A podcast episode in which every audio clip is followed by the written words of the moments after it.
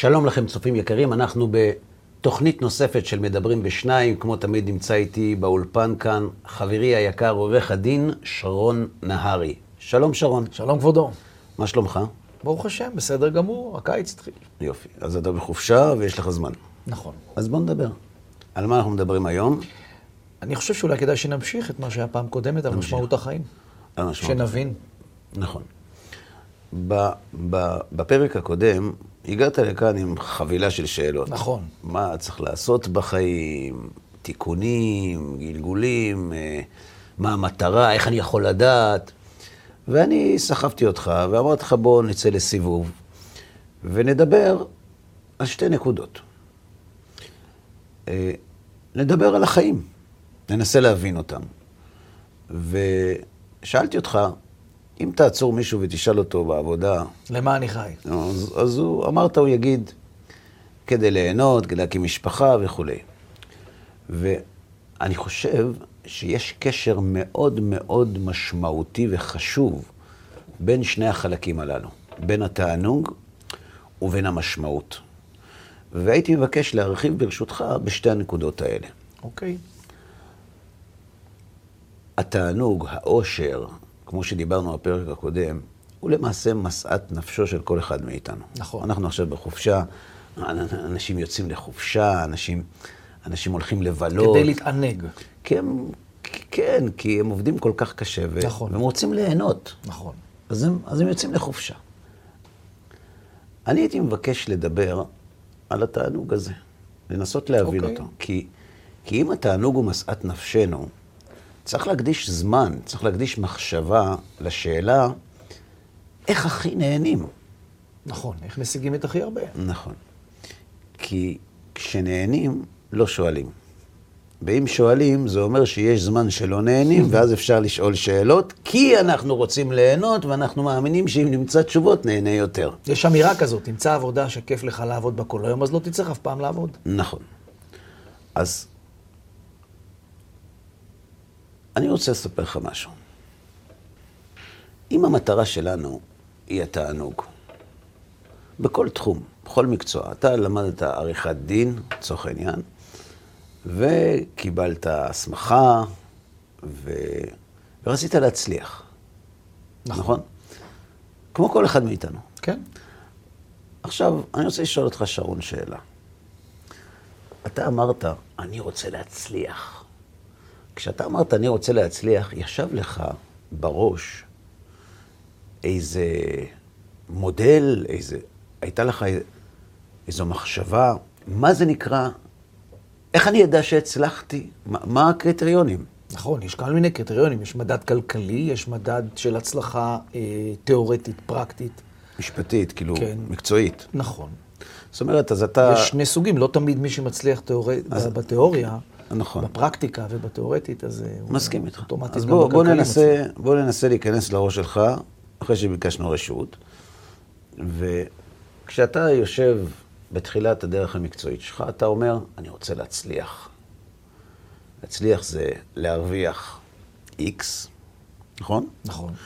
זה להצליח מקצועית, לא להיכשל בתיקים, אה, לזהות את הבעיות, לזהות, להדריך שיהיה- נכון את שיהיה הלקוחות ביקוש שלך. ל- כן. ל- ל- לשם, שהשם יהיה ש- טוב. יהיה לי זאת שם אומרת, טוב, כן, נכון? זה זאת חשוב. אומרת, בנית לעצמך... פאזל אה, כזה. כן, ש, שהוא למעשה מסכם את מושג ההצלחה בעיניך. כן. בעיניך. וכל בוקר כשאתה קם, אתה אומר, מה עשיתי אתמול בשביל להתקדם? לכיוון ההצלחה. כן. להשלים את הפאזל. זה נכון בכל תחום, אגב. אם זה נכון בכל תחום, גם בעבודת השם, גם בהצלחה האישית, כן. הזוגית, או כל, כל תחום אחר, למה שזה לא יהיה נכון בתחום הכי חשוב בחיים? באושר שלנו. מהו מודל האושר? הרי אנחנו רוצים להיות מאושרים. כן. אז בואו ננסה לחשוב ביחד. מה צריך לקרות כדי שאני אהיה מאושר?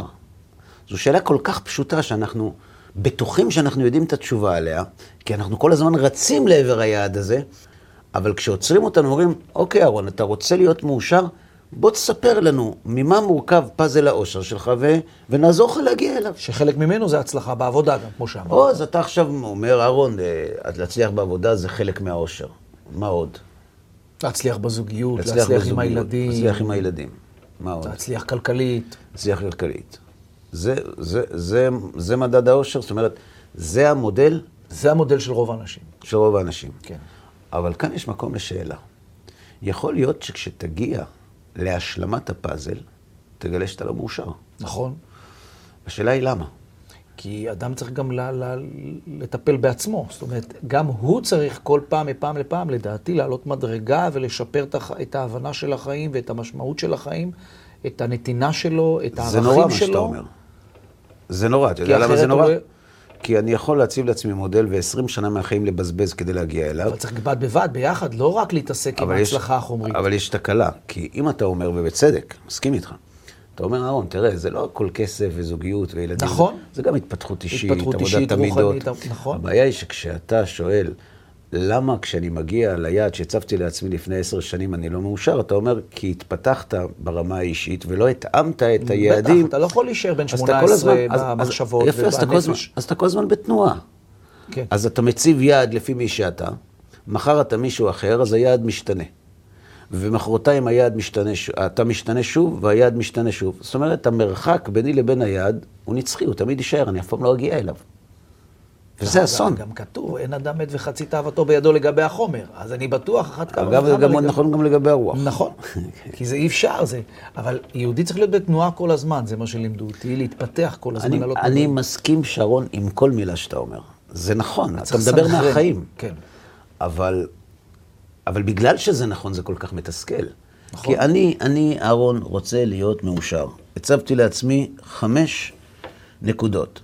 חמישה חלקים יש בפאזל של האושר שלי. אני אשיג את זה, ואת זה, ואת זה, ואת זה, ואת זה, אני אהיה מאושר, לפי מי שאני היום. מחר, כמו שאתה אומר, השתניתי, אני מאוד מקווה, ואז אני אומר, רגע, זה היעדים שהצבתי לעצמי. חבל שבזבזתי יעדים 20 אחרים. שנה. אני אתן דוגמה קיצונית. קח דוגמה אנשים שחוזרים בתשובה, כן, שהיה להם הכל, או הפוך, נכון? שחוזרים בשאלה.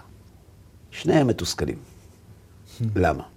זה שחזר בשאלה מתוסכל שהוא גדל בבית חרדי, ולא למד לימודי ליבה, נכון. ולא למד בגרויות, ולא שירת בצבא, ולא נסע להודו, ה- והכל, ועכשיו הוא צריך להתחיל את החיים מאפס. זה לא נכון, אבל זה מה שהוא חושב, לא משנה. וזה שחוזר זה שחוזר בתשובה, הוא אומר, רגע, איך אני בזבזתי זמן. שמתי לעצמי יעדים, ובזכות שהגעתי קשה. הבנתי שזה לא זה, ואז חזרתי בתשובה, אז ועכשיו אני בעצם כל... בזבזתי את כל הזמן הזה, בתי כנסת, הכל. כל בזבזתי. לא למדתי, לא זה. כלום, כל הזמן תורה, תורה, תורה. עכשיו, זו המחשה קיצונית, כי חזרה בתשובה זה מהלך משמעותי, קיצוני. זאת אומרת, בין עולם שבו אתה עושה מה שאתה רוצה, לעולם שבו אתה בוחר לרצות לעשות מה שהשם רוצה, שזה הבדל מאוד משמעותי. לכן להפך. אבל זה נכון אצל כל אחד מאיתנו, כי כל אחד מאיתנו עובר שינוי, וכל שינוי גורם להסתכלות... להבין את הדברים. ש... בדיוק, להבין את הדברים נכון, בצורה היום אני אחרת. מסתכל על דברים שעשיתי לפני עשר ש- זאת שנים, אומרת, למה זה 15 עושה את. הזמן שלי? אני אומר שיש שם הבנה לא תמיד נכונה של כל העולם. אז מעט ורעים שני חייו של האדם. כי, כי הוא, המרחק הזה בין היעד לבין איפה שאני, תמיד יישאר. ההבדל היחיד זה שאני משתנה והיעד משתנה. אני משתנה והיעד זה משתנה. כל הזמן תחרות. אז אתה... חי ב- אתה, אתה... זו אשליה, אתה לא תהיה מאושר אף פעם. אז אתה רוצה להגיד לי עכשיו, בוא נעצור שנייה, שאדם ש... חילוני, שגדל במשפחה אני לא נורמלית, מדבר על חילונים, אני מדבר על כל אדם. כל אדם שגדל במשפחה נורמלית סך הכל, שתמיד, כמובן, כולם רוצים להצליח. גם סליחה שאני עוצר אותך עוד פעם, משפחה נורמלית זה מושג מאוד רחב בימינו. נכון. אני מבקש לא... אוקיי. אוקיי, בסדר.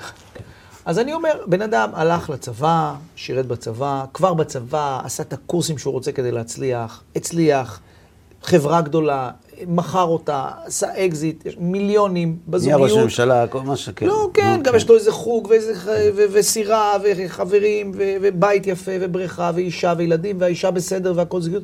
אחרי 10-15 שנים אתה אומר שפתאום יהיה לו תסכול אם הוא לא נוגע בשום דבר שקשור אליו אישית, בהתפתחות שלו. אני אומר שיהיה לו תסכול ממה נפשך. זאת אומרת, הוא יגיד, רגע, מה עכשיו? אם הוא הגיע לאן שהוא רצה, אז הוא יקנה עוד דברים. יש לו. רגע, שנייה, בסדר. אם הוא יגיע לאן שהוא רצה, הוא ירגיש ש... שמה? שזה לא מספיק. אז הוא יעשה עוד כסף. אז אנחנו נדבר גם עוד על עסקים. אז אנחנו נדבר גם על זה תכף, אנחנו באנו מוכנים. אם הוא יגיע לאן שהוא רצה, והוא לא השתנה אישית. אישית, והוא יגיע לאן שהוא הציב לעצמו, הוא יהיה חייב לעשות עוד משהו. הוא ירגיש שזה לא מספק את הסחורה, שההשקעה תמורת התוצאה לא כדאית. ואם הוא השתנה בדרך למטרה, ברור שכשהוא יגיע למטרה הוא לא יהיה מאושר, כי זו מטרה... אז עדיף לו לא להשתנות. זה כמו ילדים. עדיף להיות, להיות דביל. אבל גם להשתנות. אם הוא לא ישתנה, הוא יהיה באותה בעיה. כמו לא ילדים. בבע- אבל לא תן, בבעיה. גדולה. כמו ילדים. ילד מציב לעצמו מטרה לאסוף גולות, נכון. או ג'ולות, תלוי איפה זה, או, או כל מיני דברים אחרים. הוא מציב לעצמו מטרה. אם הוא לא גדל, הוא ימשיך לאסוף. הוא ימשיך לאסוף, וכשיהיה לו את מה שהוא רצה, הוא ירגיש שזה לא עושה לו את זה. ואם הוא כבר גדל בינתיים, אז הוא יגיד, על זה אני מבזבז את הזמן, אני רוצה אופניים. כן. זאת אומרת, כל הזמן הוא משתנה, אופניים, אופנוע. וכל הזמן הוא נמצא. אם הוא משיג ונשאר אותו דבר, הוא לא יהיה מרוצה. אם הוא עוד לא השיג והשתנה, הוא בוודאי לא מרוצה. לאן אנחנו הולכים? אז מה אתה אומר? לא. הוא יגיע והוא ייהנה, ואז הוא יציב לעצמו עוד מטרה. כן, עוד עסק, ועוד עסק, וישקיע פה, וישקיע שם, וזה יעביר לו אליך. את הטשטוש הזה יש של, לי שאלה אליך. של החסך. כן. יש לי שאלה אליך. למה הוא מציב לעצמו עוד מטרה? כי בדיוק יש לו, יש לו איזשהו עניין. כי לאן כי הוא שהוא הגיע. לא ממלא בדיוק. את מי שהוא. הוא חשב שזה ימלא, שיהיה לו... וכשהוא יגיע למטרה הבאה, יהיה הוא שינוי. ימשיך עוד. הוא ימשיך עוד. זאת אומרת, הוא אף פעם לא יהיה מלא. נכון.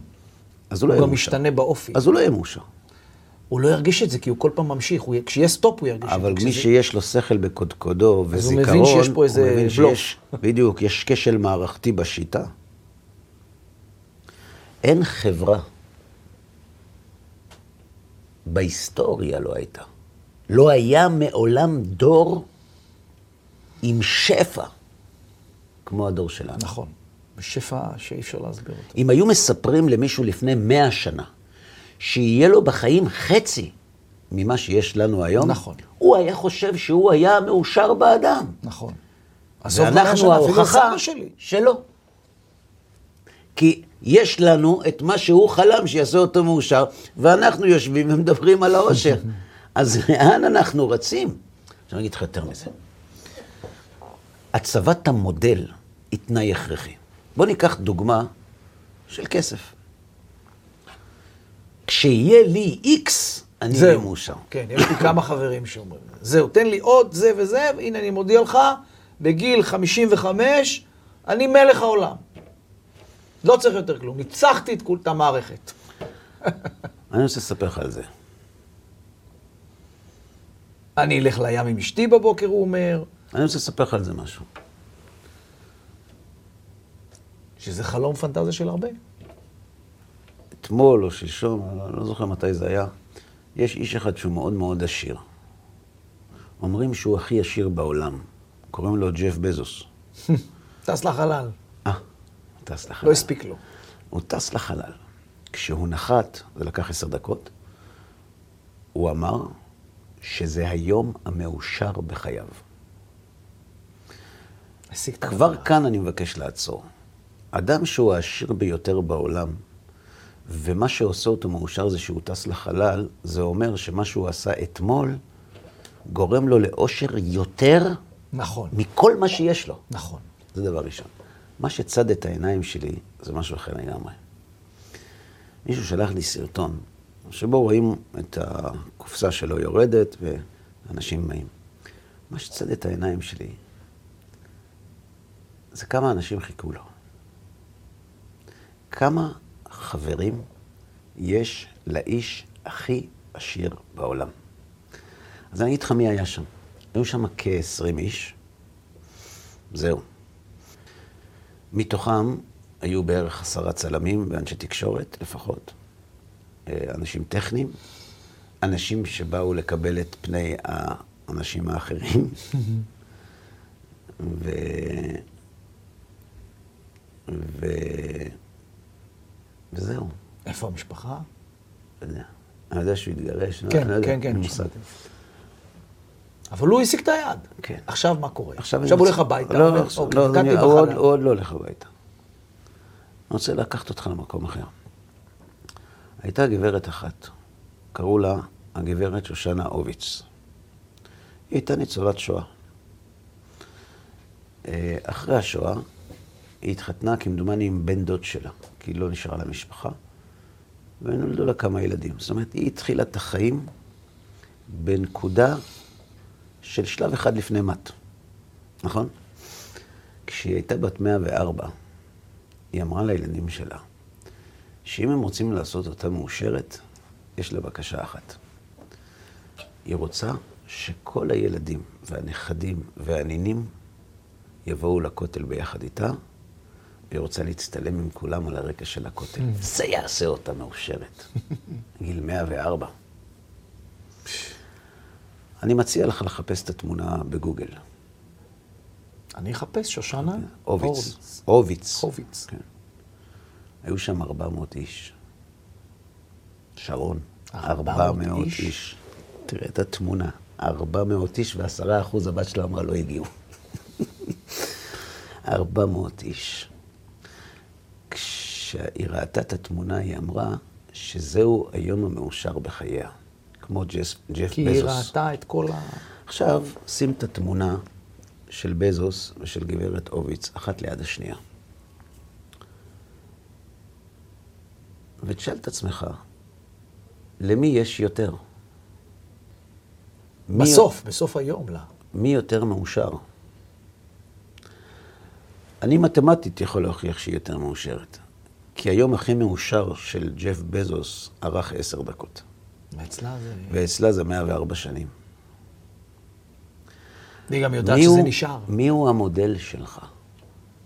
מי היא הדמות שאתה אומר, כשאני אהיה כמוהו, אני אהיה אדם מאושר? זו שאלה גדולה. יהיה לי בית, יהיה לי סירה, אישה, ילדים, כסף, מעמד, שזה בסדר, קריירה. שזה בסדר. הכל בסדר, אני לא אומר, זה מאוד. אנושי. זה נכון, מאוד לא, אנושי. גם צריך את זה. זה מאוד אנושי. אבל אם תשאל כל אדם ברחוב, עשיר כמו מי אתה רוצה להיות? אם הוא לא יגיד לך כמו מייסד אמזון, זה רק כי הוא צנוע, נכון. או שקרן. או שהוא יגיד לך אחד פחות. או שקוראים לו שושנה הוביץ. ומה זה אומר? זה מלמד אותנו דבר או שניים על האושר, על התענוג בחיים. יש כאן פרדוקס. אנחנו מצד אחד רודפים אחרי התענוג כל חיינו, ואין לנו מודל ברור. נכון. כשיש חס וחלילה. מבצע או, או מלחמה, חס ושלום, שלא תהיה. אז ישר בתקשורת שואלים, לאן רוצים להגיע? מה היעד? כן. מיטוט החמאס, כיבוש הרצועה, רגיעה. מה, כן, מה, כן. מה, פירוק נשקו. לאן רוצים להגיע? כן. זה נכון בכל תהליך בחיים. לפני שאתה יוצא לדרך ומשלם, אתה שואל את עצמך, לאן אני רוצה להגיע? והפלא העצום הוא שהתענוג הוא תכלית החיים, ולא כולנו, אני מדבר בלשון עדינה, לא כולנו יודעים מהו היעד הכי חשוב בחיים שאליו אנחנו רוצים להגיע. אז הוא יגיד לך, אני רוצה ככה וככה וככה, בגיל 55 אני לא רוצה לעבוד, יהיה לי כמה נכסים, אני לא צריך לעבוד, יש לי הכנסה, אני אלך לים עם אשתי והכל, וגם אני אהיה קצת בדעת. אבל יש הוכחה שזה לא נכון. אז אני גם קוראים אעשה... לה מייסד אמזון. אז הוא אני- בשביל להיות מאושר היה צריך לטוס לחלל. אבל אני הולך לבית כנסת ביום שישי, ואני עושה ארוחת קידוש, ואני מניח תפילין כל בוקר, וזה מספיק לי. זה מספיק לך לפי מי שאתה עכשיו. זאת אומרת, אתה נמצא היום במצב שאין לך את מה שאתה מאמין שכשיהיה לך תהיה מאושר ויספיק לך, ואתה אומר שכשיהיה לי אותו זה יספיק לי. ההוכחה שזה לא נכון זה המצב שלך עכשיו. אם עכשיו מה שיש לך לא מספק אותך, ולפני עשר שנים, כשחלמת. על מה שיש לך עכשיו, היית בטוח שיספק אותך, ברור שגם כשתהיה בן 55 ויהיה לך פי שניים, וככה, כמו שיעשו אותך מאושר ולא תצטרך יותר. גם יהיה אותו דבר. אני רואה את זה על השירי עולם. יפה, אה, אז זה בדיוק הנקודה. מייסד אמזון הוא ספר מוסר. הוא ספר, נותן לך דוגמה. היה לנו סמינר של האחים ב... בארצות הברית, בקליפורניה. ובדרך לזה תעופה, החבר שלי חזי, הוא אומר לי, תראה, אהרון, אני צריך לעצור כאן ב... נקרא מליבו. צריך לעצור כאן, יש פה איזה בית, יש לי זה, עשיתי פה איזה עבודה, אני צריך לראות איזו תקלה שם. בוא, בוא תראה איתי את הבית. אמרתי לו, לא רוצה. אמר לי, למה? אמרתי לו, תראה, אני חוזר לבני ברק. אתה רוצה. ג'טלג לגוף, הטיסה עושה, אני צריך גם ג'טלג לנפש. נכון, כי יש שם... אני, אני רגיל לסנטימטרים, אתה לוקח אותי לאינצ'ים, זה לא מתאים. גם לא- ככה לוקח להתרגל למטראז', אז לא רוצה. הוא אומר לי, לא, תבוא, תראה איזה יהודי עשיר, ככוח, בן 90, עשיר. היה לו, הוא סיפר לי, היה לו מש, זוג משרתים מצ'ילה, שכשהם יצאו לפנסיה, עם הכסף שהוא נתן להם, הם בנו איזה מפעל אה, נעליים ואטריות בצ'ילה, ואז הוא ראה שהוא לא מסתדר לבד, אז הוא קנה אותם עם המפעל והחזיר אותם חזרה לעבוד אצלו. בקיצור, כשנכנסנו שם, אז החבר שלי הלך לעשות מה שהוא צריך, והמשרת לקח אותי לסיבוב. כשהוא סיים, שאלתי אותו, תגיד, בעל הבית שלך מאושר? ככה שאלת אותי. כן. וזה בריכה ובית. אה, בריכה. אתה לא צריך בריכה, יש את האוקיינוס מתחת לבית, אתה לא צריך בריכה. מסתכל עליי, צוחק בחיוך כזה שובב ואומר לי, אני מאושר. ברור, כי הוא אין לו כלום על הראש. תגיד לי, הוא אמר לי, אתם היהודים אנשים חכמים. כי חוץ מאיתנו, שבטוחים שאנחנו לא חכמים, יש אנשים שחושבים שהיהודים חכמים. אני רוצה לשאול אותך שאלה. למה אלה שיש להם חברים, בדרך כלל אין להם איפה לארח אותם? ואלה שיש להם איפה לארח אותם, אין להם חברים. נכון. שזה ענה לי תשובה על השאלה אם בעל הבית מאושר. הוא איש בודד. זה מה שהוא אמר לי. הוא איש בודד, הילד שלו לא מגיע, אין לו משפחה, הוא איש בודד. הוא מיליונר, מצד אחד שלו גר, כמדומני סטיבן ספילברג, מצד שני, שחקן אחד שגילה נטיות אנטישמיות. הוא חושב שהוא הצליח. לא, הוא הצליח, אבל הוא, הוא בודד. חושב, למה הוא חושב? המשרת אומר שהוא איש עצוב. השאלה היא למה זה באמת כך. למה זה ככה? זאת שאלה. זה פרדוקס, כי אם יהיה לי את מה שאני רוצה, אז לא יהיה לי את מה שאני רוצה, כי אני כבר לא ארצה אותו. נכון. אדם, אמר הרבי מקוסק, רוצה את מה שאין לו, לכן אין לו מה שהוא רוצה. מה זה רצון? רצון זה חיסרון. רוצה חסר לי. לו. כשיש לי אני כבר לא רוצה, כי כבר יש לי, אז אני רוצה משהו אחר. זאת אומרת, יש כאן מין סירקולציה. אז לא צריך לרצות, זאת אומרת, הרצון זה גם אני, חיות אני של לא, האדם. אני לא אמרתי שלא, אני אמרתי שאם אנחנו רוצים ליהנות, אנחנו צריכים לעשות דוקטורט בנושא. כן, כי כי זה לא לא, עוד תחום, זה לא מוסר. זה לא רפואת שיניים, זה החיים שלנו. איך אי יכול להיות. שאנשים לומדים כל כך הרבה, ועל הדבר הכי חשוב בחיים אנחנו לא לומדים? שאלה בסיסית, אמור לי, מהו היעד שלך? מה צריך להיות כדי שתהיה מאושר? אז יגידו לך. אני רוצה להצליח בעבודה, אני רוצה שיהיה לי שם טוב, אני רוצה שיכירו אותי, אני רוצה לי, לי, לי, להרוויח כסף טוב, אני רוצה לגדל ילדים, משפחה, להיות עם האישה בזוגיות ושיבה טובה. ומבחינתי זאת הצלחה. אז אתה אומר, אבל כשאתה תגיע ליעד הזה, אתה תהיה מתוסכל, כי אתה תבין שאתה המשכת להתפתח, אם אתה בן אדם שמתפתח, ואתה תראה שזה לא בדיוק היעד היה הנכון, כי הנה אתה לא מאושר ב-100%, אתה מאושר, זה, העושר יורד. אז אני רוצה לענות לך על זה. היום חוקרי המוח טוענים שיש שלושה מרכזים של התענוג במוח. אחד זה ממילוי הצרכים. אחד זה מעצם ההגעה אל היעד, אוקיי. ואחד זה מהתהליך. נכון, התהליך עצמו, כמו שאתה בא למסעדה, אז אתה אתה נהנה יודע, מה... אתה יודע מה מטעה בזה?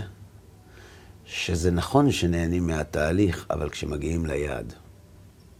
אם אין הגעה ליעד, לא. נהנים מהתהליך. כן. ואנחנו נמצאים במקום שאי אפשר להגיע ליעד, אז איך נהנה מהתהליך? והדרה קושיא לדוכתא. עכשיו אני רוצה לשאול אותך עוד שאלה. מי הסיכויים שלו להיות מאושר גדולים יותר? מי שהיה עשיר ופשט רגל, או מי שמעולם לא היה עשיר? למי יש הסיכויים להיות יותר מאושר? אני אגיד את זה אחרת. ש- אני אתן רמז. מי שהיה עשיר וזרק את עושרו כדי לחיות חיים פשוטים, הוא בוודאי יותר מאושר מאדם שמעולם לא היה עשיר. נכון.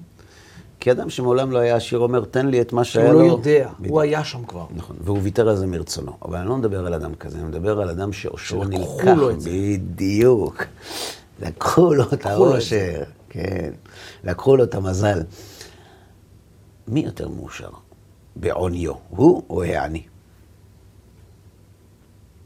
אני חושב שאני. אתה צודק, השאלה היא למה. כי הוא לא יודע מה זה. הוא רק בדרך כל הזמן. יפה. בדרך, כי אומנם בדרך יש לו חלום, האהבה. אבל הוא לא יודע מה הוא הפסיד. בדיוק. העשיר מה יודע מה הוא הפסיד, לכן העוני אוכל. אותו. כן. עכשיו יש לי שאלה אליך. בוא נניח שבנינו את מודל העושר. לא בנינו, אבל נניח שבנינו. ולהיות מאושר זה א', ב', ג', ד', ה', עד כמה שתרצה. אבל זה אפשר לקחת לך, אפשר לבנות משהו שאי אפשר לקחת לך. לא יודע, אני אומר, בוא נניח שזה המודל. ואדם הגיע אליו. האם הוא מאושר? כן. תלוי. אם הוא עתיד לפשוט רגל, טוב, אז אז הוא לא יכול ליהנות מהאושר. נכון. וכאן מגיעה שאלה קשה מאוד. מה קורה כשהחיים נגמרים?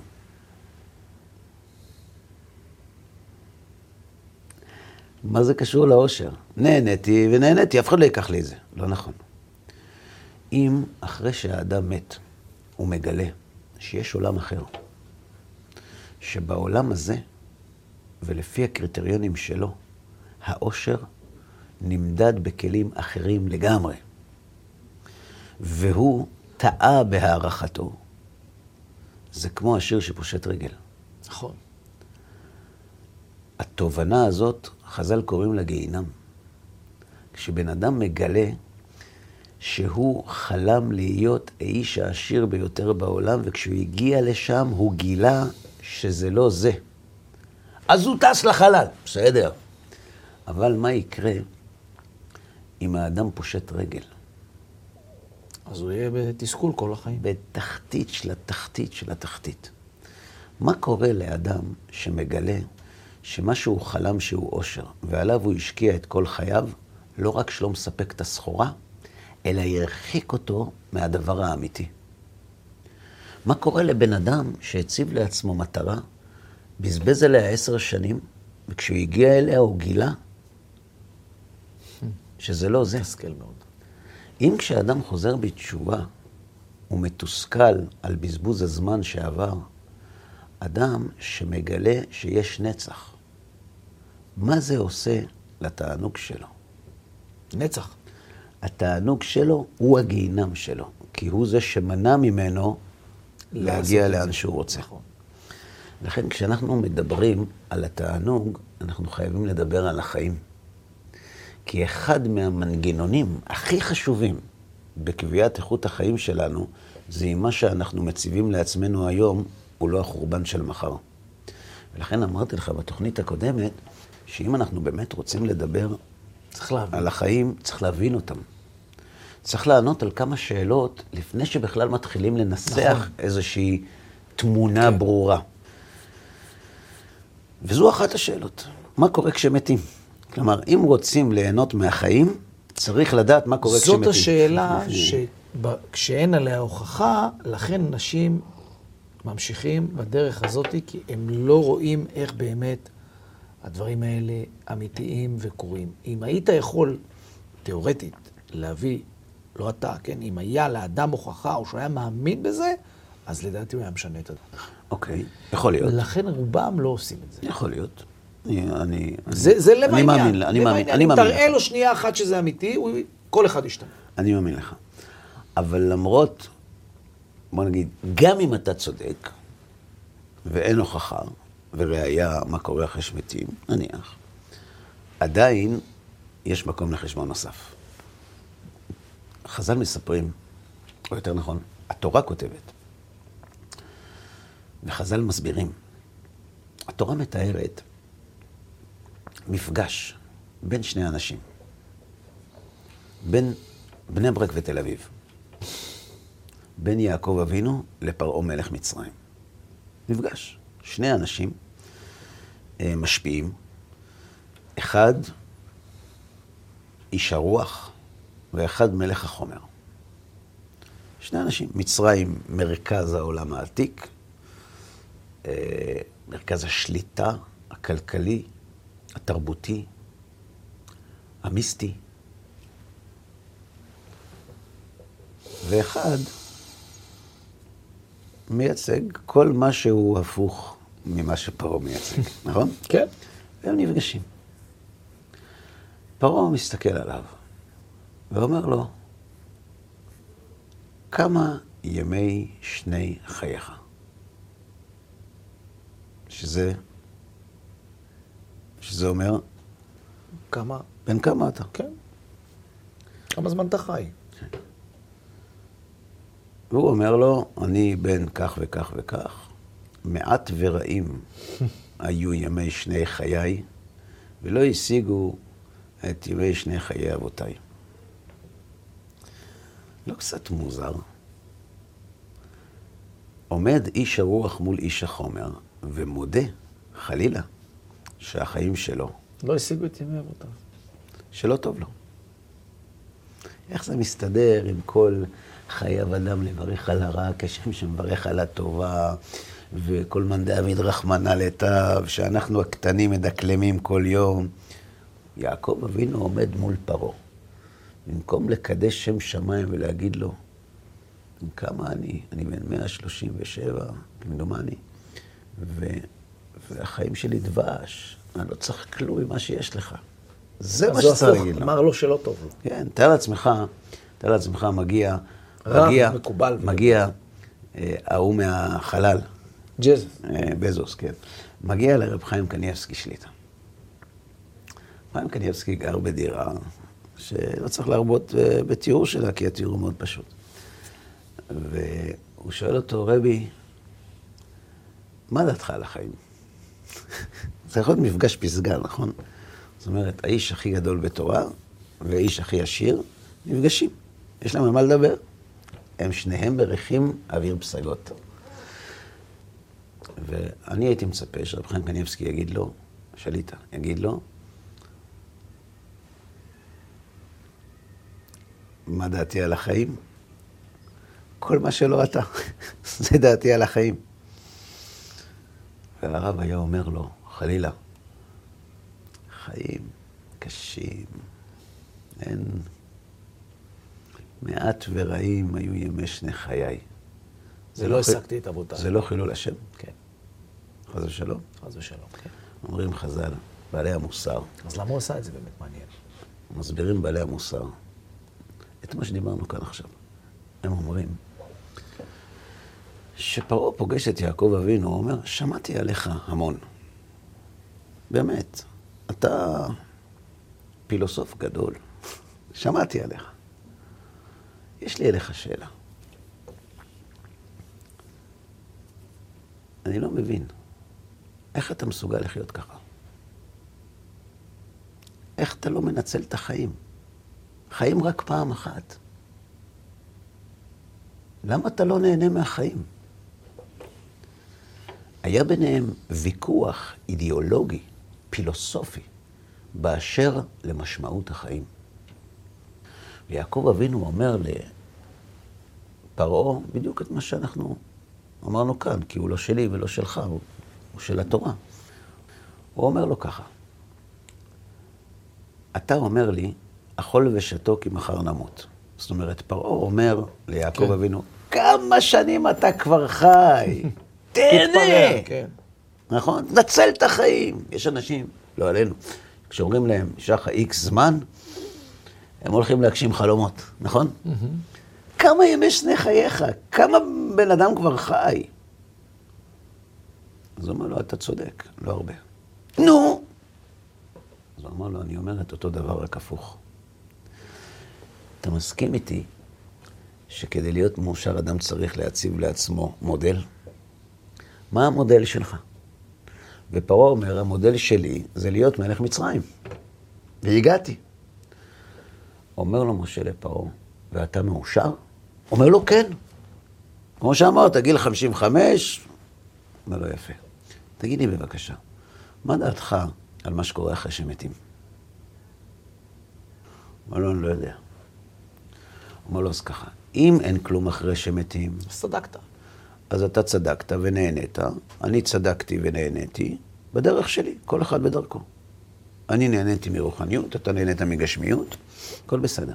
אבל אם יש המשך, ויתברר לך שלהיות מלך מצרים זה הכי לא מתאים כדי להגיע לשם, ולהיות כמוני זה הכי מתאים, אתה בעצם פושט רגל, שעדיין לא קיבל את המכתב מהבנק, ויושב מולי ואומר, מה רע לך בחיים? תסתכל במראה. אתה אומר לי, תהנה מהחיים כי כמה ימי שני חייך, ואני אומר לך, מעט ורעים הם החיים של האדם. אני לא מוותר על כלום תמורת נצח. כי כל מה שיש בעולם החומרי, אם הוא זמני, גם אם התענוג יהיה בעוצמה של להמריא לחלל, כיוון שהוא זמני, מול נצח, תמיד יפסיד. זה מעט ורעים. אז אני אומר, גם אם אנחנו לא יודעים מה קורה, מלמד אותנו יעקב אבינו, עדיף להשקיע בחיים תמיד מתוך ההבנה שיש המשך. ואז גם אם אין, לא קרה כלום. אבל כל החלטה שאתה מקבל בחיים, שאתה מנסח את תורת התענוג שלך, את היעדים של האושר שלך, קח בחשבון שיש המשך. כי אם אין המשך חס ושלום, יש, אבל אם אין, היית מאושר, ואתה כבר לא יודע שאין המשך כדי להבין שאתה פחות מאושר. אבל אם יש המשך, כל ההתבוננות שלך על החיים צריכה להיות שונה לחלוטין. המשמעות של החיים והתענוג הולכים ביחד. ואם אמרת בתחילת הפרק הקודם שהמטרה של החיים זה ליהנות, היהדות טוענת שכן. השאלה איך. הוויכוח, בדיוק. השאלה איך. הוויכוח זה איך מנסחים את התענוג ואיך קובעים את היעדים. וכדי להבין את זה, אנחנו צריכים לעשות עוד סיבוב אחד, שאותו בעזרת השם נעשה הפעם בשיעור הבא. הבאה. יופי. בסדר? בהחלט. תודה רבה, שרון. שמחתי מאוד. תודה שבאת. שתהיה לך חופשה. נעימה. גם לכם. שתצבור כוח, שתחזור כדי שנעשה עוד תוכניות, כי יש ביקוש. תודה רבה לך, עורך הדין שרון נהרי. תודה לכם. תודה רבה גם לכם, צופים יקרים, שהשתתפתם איתנו בעוד תוכנית של מדברים בשניים. אנחנו מאוד מקווים שהדברים יהיו לתועלת, ובעזרת השם נשמח לפגוש אתכם כאן שוב בתוכניות הבאות. להתראות.